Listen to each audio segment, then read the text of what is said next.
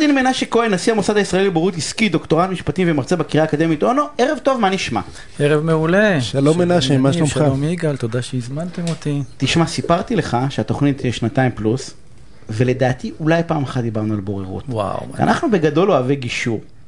שזה שערויה, בהתחשב בזה שגילוי נאות, אני בורר במוסד לבוררות עסקית, אז אבל כן. אתה דיברת על בוררות לדעתי לפני שנתיים, פחות או יותר, משהו כזה, הפינה היחידה של בוררות הייתה של איגה לפני משהו כמו שנה וחצי, ומאז באופן מוצר זנחתי איתה, והנה אתה פה לעשות תיקון. ובוא נתחיל במה זה בוררות, אתה יודע, בוא, אנשים, כאילו, זה ישר נחשב או עולם תחתון, בוררות עולם תחתון. מהסדרה. מהסדרה, הבורר. אסוציאציה ראשונית, אתה אומר. כן, או שזה משהו של השירים כזה, נראה לי, לא? של חברות, של כאילו, זה לא לרוב בני האנוש. מה שאתה אמרת עכשיו, אני חושב שרוב האנשים כך חושבים, ובוא נעשה קצת סדר. בוא נפריד קודם כל בוררות מול גישור, שאתם מדברים הרבה על גישורים, ובוררות מול בית משפט. אז כשמדברים על בוררות מול גישור, בגישור הצדדים ממנים מישהו, ומבקשים מאותו אדם שהוא יביא אותם להסכמה.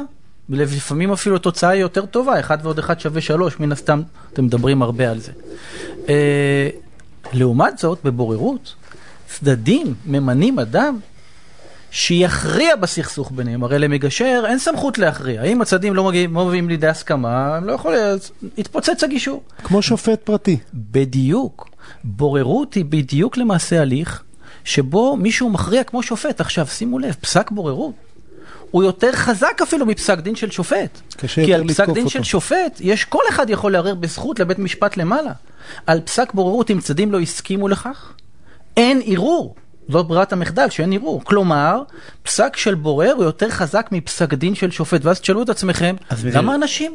למה הולכים לשם? אני עכשיו אתה מסבירי למה, עד עכשיו הסברת היא למה לא. בדיוק. אם אתה רוצה הליך מהיר, הליך יעיל, אתה רוצה שהוא ייגמר. יפה. אתה רוצה שהוא ייגמר. אם אתה רוצה להמשיך לנצח, כמו שאתה אוהב, יניב, אז לך לבית משפט.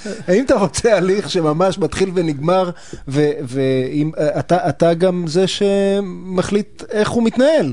כן, אתה יכול להחליט יחד עם הצד השני, הליך קצר, הליך ארוך, לפי סדרי הדין, לא לפי סדרי הדין, לפי הדין המהותי, לפי תחושת הצדק של מישהו שאתם סומכים עליו, איך בוחרים בורר? אתה יכול לעצב את זה. אז רגע, בוא נפרק את זה. קדימה. באמת בוא נפרק. אתה אומר, למה אנשים ילכו לאיזה מישהו שיחיה ביניהם בסכסוך, שהוא יכול להיות הרי גורל עבורם, נכון, שהוא יכול להיות לבית, לבית, לבית משפט, עם סמל מדינת ישראל, ואדם אמין וכן הלאה, מה היגיון בזה? אז תראו, אנחנו היינו בכנס לפני שבועיים, של המוסד לבוררות עסקית, עם טובי המשפטנים, וגם ייגל היה, עורך דין איגל ברוך אזכי, היה שם ויכול להעיד, היה שם מישהו, אחד המשתתפים, נתן דימוי מדהים. אמר, תחשבו עכשיו, צריך לעבור ניתוח. ויש שתי אופציות. ללכת לבית חולים ציבורי, למערכת הציבורית, הוא אין לו מושג מי יהיה המנתח. אין לו מושג איך יהיה המנתח אחרי משמרת של עשרים וארבע שעות. אין לו מושג מתי יהיה הניתוח. לעומת זאת, הוא יכול לבחור איזה מנתח שהוא רוצה, באיזה בית חולים שהוא רוצה, עם איזה פרוצדורה שהכי מתאימה לו, ובזמן שנוח לו. אז מה אדם יבחר? אותו דבר בוררות. מערכת המשפט קורסת. רק שבוע שעבר פרסמו שהשופטים בישראל הם העמוסים בעולם. עכשיו תחשב, שופט מסיים משמרת, הולך הביתה, הוא צריך לכתוב עוד פסקי דין, והחלטות, והוא צריך להתכונן לתיקים של מחר. כשפה, בבוררות, יש לו את כל הזמן שבעולם. עכשיו, שופטים פורשים בסופו של יום. והם וחלק מהם אפילו פורשים לפני הזמן, בין היתר כדי להיות בוררים. ופתאום, יש להם את כל הזמן שבעולם. הם לפני זה, כשהיו שופטים, רק חשבו על כל התיקים שיש להם לעשות, והם אפילו הייתה פניות לקלוט את כל זה, ופתאום הם יכולים לשבת וכל הזמן שבעולם, ואפילו מציעים לכם קפה, שזה מדהים. עכשיו אתה אומר, מהמם, כסף. יפה, עכשיו נדבר על כסף, אבל לפני זה רק שאלת אותי שאלה, ועוד לא הספקתי לענות, איך בוחרים את הבורר? עכשיו באמת, בשופט, שאתה מגיש נגיד תביעה לבית משפט, אתה יכול לבחור את השופט? אתה לא יכול. ואף אחד מאיתנו לא יכול. אין לנו מושג מי השופט. עכשיו תחשבו שהגענו לאיזה מישהו, שיש שופטים מעולים ויש שופטים פחות מעולים, ויותר גרוע, יש שופטים לפעמים, שאם אני מביא אותם לסכסוך מקצועי, שצריך להכיר את המטריה, את הטרמינולוגיה, ואותו שופט נפלנו על מישהו שאין לו מושג בו, אז מה אנחנו עושים? אם תחשבו שיש שופט שהוא כן ממש בקי בסכסוך הזה, והוא פרש, והוא עכשיו יכול, והוא זמין, ואני יכול למנות אותו בורר. אז אני יכול למנות את המומחה בתחום שהוא יכול להכריע, שזה מדהים, אנחנו יכולים לבחור את מי שאנחנו רוצים. אז היית ממליץ למנות שופטים כבוררים? זה, זו ברירת לא, המחדל לאו דווקא, לדעתך? לאו דווקא. אני חושב שיש תחומים שיש עורכי דין שמבינים מאוד, למשל, תחומים כמו הייטק, יש מנהלי מחלקות אה, ב, ב, אורח, אה, במשרדי עורכי דין מהמובילים במדינה שיושבים ומכינים ומבינים את המטריה, ו, ויש תחומים אחרים שעורכי דין יכולים לעשות עבודה לא פחות טובה משופטים. אז אתה אומר לבחור מישהו מומחה תוכן. ממש, ב- אני חושב ב- מומחה ב- תוכן, וכמובן, וגם צריך מישהו עם אינטגריטי. יש, יש לי שאלה שמעניינת אותי, כי בעצם אז בוחרים לפי הצורך, כאילו אם זה משהו רק משפטי אז אולי זה שופט, ואם זה איזשהו, עם איזשהו היבט כספי או כלכלי, אז צריך לקחת עורך דין שיש לו קצת יותר עורך חשבון, תלוי בה. אבל רוב ההסכמי בוררויות זה המוסד ימנה, נכון? תמיד זה מישהו ימנה. נכון, כאילו אני נכון. לא חושב שראיתי הסכם באיזשהו מקום, שאומרים אני רוצה את ייגל, אני רוצה את מנשה. יש, יש הסכמים הרוב, כאלה. אבל, אני, אבל הרוב... יש הסכמים כאלה, אבל... הרוב זה יור לשכת עורכי הדין, או יור מחוז תל אביב, או יור, לא משנה מה. ואז בעצם אנחנו חוזרים לסקוואר וואן, שאנחנו בעצם נופלים על איזה שופט בדימוס, שבא לו להתפרנס וזה נהדר. לא, לא, רגע, מישהו ממנה. זה לא נופלים. זה מישהו ממנה, והמישהו הזה אתה יכול לבוא אליו בטענות.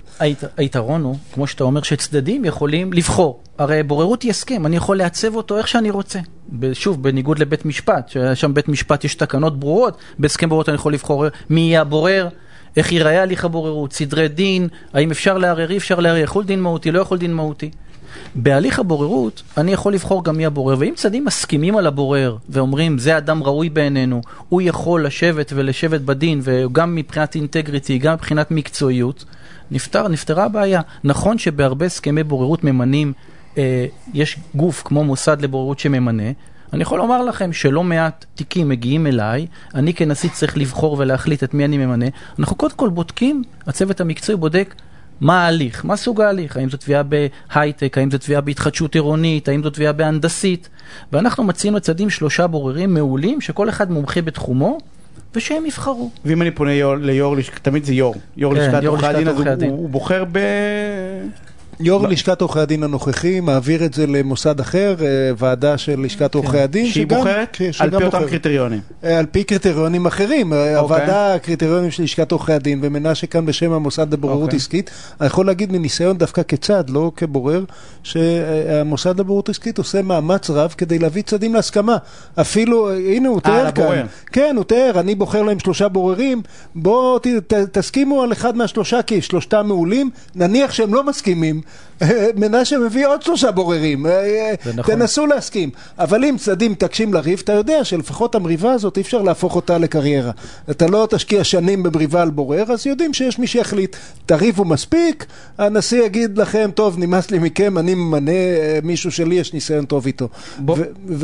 ויש עוד ערך אחד, יש יתרונות וחסרונות, אגב, גם לתנאיה שאומרת משה יהיה הבורר, וגם לתנאיה שאומרת המוסד לבוררות עסקית ימנה. אבל עוד יתרון אחד למוסד, נניח שמינית בורר, והוא לא כל כך טוב. ואחר כך אתה מגיע לנשיא ואומר לו, תשמע, רק שתדע, הליך הבוררות היה היום ונורא, אני ממש לא מרוצה. מה אתה חושב שיקרה בפעם הבאה שהנשיא יצטרך למנות בורר? כנראה לא ימנה אותו, כי הוא בסוף רוצה שכמה שיותר יכתבו את המוסד הבוררות עסקית בהסכמים. אז יש איזו מערכת של איזון חוזר שמעוניינת לשרת ציבור, מעוניינת שהשירות יהיה טוב, ויש בזה יתרון. אז בואו נדבר על כסף. בואו נדבר על כסף. זה... התהליך הזה הוא תהליך מהמם, אבל תודה, כמו מניתוח, כאילו אתה צודק, נכון. עכשיו, לכאורה, יש תחושה בציבור שבוררות יקרה. עכשיו, אני כבר אומר מראש. לכאורה. רגע, אני אומר מראש. בתביעות של עשרים שלושים אלף שח, אל תלכו לבוררות. לכו לגישור, לכו לתביעות קטנות, אל תלכו לבוררות. עכשיו, הליך יפה, בתביעות יקרות, גדולות, כך מיליון שח, אל תשכחו, הליך בית משפט עולה כסף, יש אגרה שניים וחצי מיליון. ארבע מאות אלף, מיליון זה כבר מתחיל בגבוה, רוב התביעות האלה זה ב... עשרה מיליון, יש לנו מאתיים וחמישים אלף רבע מיליון אגרה עוד לפני שאמרתי משהו, ברור שההליך הבוררות הוא יותר זול. עכשיו, בתביעות של ארבע מאות אלף כזה, אני יכול להגיד לך, יש לי בוררים במוסד לבוררות, גם עורכי דין וגם שופטים בדימוס, שבאים ואומרים, אנחנו לשם העניין. אנחנו מוכנים לגבות סכום גלובלי, שלושת אלפים שח, חמשת אלפים שח, על כל הליך הבוררות. ונמצא שלפעמים הליך בוררות יכול להיות גם יותר זול מבית המשפט, אפילו בתביעות בינוניות כאלה, ואתה מקבל הליך פרטי ומקצועי, מהיר ודיסקרטי. לא הספקנו לדבר על דיסקרטיות, חיסיון. תחשבו שאתה מגיע לבית המשפט, תחשבו כל הליכי בוררות, אתה לא שמעת מעולם על הליכי בוררות, אלא אם כן פוצצו והגיע לבית המשפט. ואז אתה פתאום שומע על בוררות המיליארדים של היעלומים וכן הלאה, ואורי גורן, ולפני זה לא ידעת. למה? כי זה הגיע לבית משפט. אז אם זה מגיע לבית משפט, זה מתפוצץ, ואז אתה יודע, כי בית משפט זה דלתיים פתוחות, והליך של... אני חושב שהעובדה היא, וזה פה משהו שלא למדתי, שאפשר לעשות גם בוררות גלובלית, בסדר? ולא רק לפי שעה, נכון, אנשים לא יודעים את זה גם כן, אתה צודק. ותכפיל את השלוש שעות ועתיק. זה יכול להיות גם אלפיים, שלושת אלפים וארבעת אלפים לשעה, אבל יש כאלה שלוקחים גלובלית. אז אני אומר, גלובלי יכול לאפשר את זה, כי אין בוררות קהילתית. כאילו, אני, קהילתית לא ברמובן. בדיוק זה. רוב העסקים הקטנים ורוב הזה זה תביעות של מאה וחמישים אלף, מאתיים אלף, שלוש מאות, ארבע מאות, לא המיליונים שלה. אנחנו חייבים, חייבים לסיים. עורך דין מנשה כהן, נשיא המוסד הישראלי לבוררות עסקי, תודה רבה על הפינה. סופר מעניינת, אנחנו הולכים לדבר על בוררות, אנחנו ניפגש בהמשך, ואנחנו יוצאים להפסקת פרסומת קצרה וכבר חוזרים.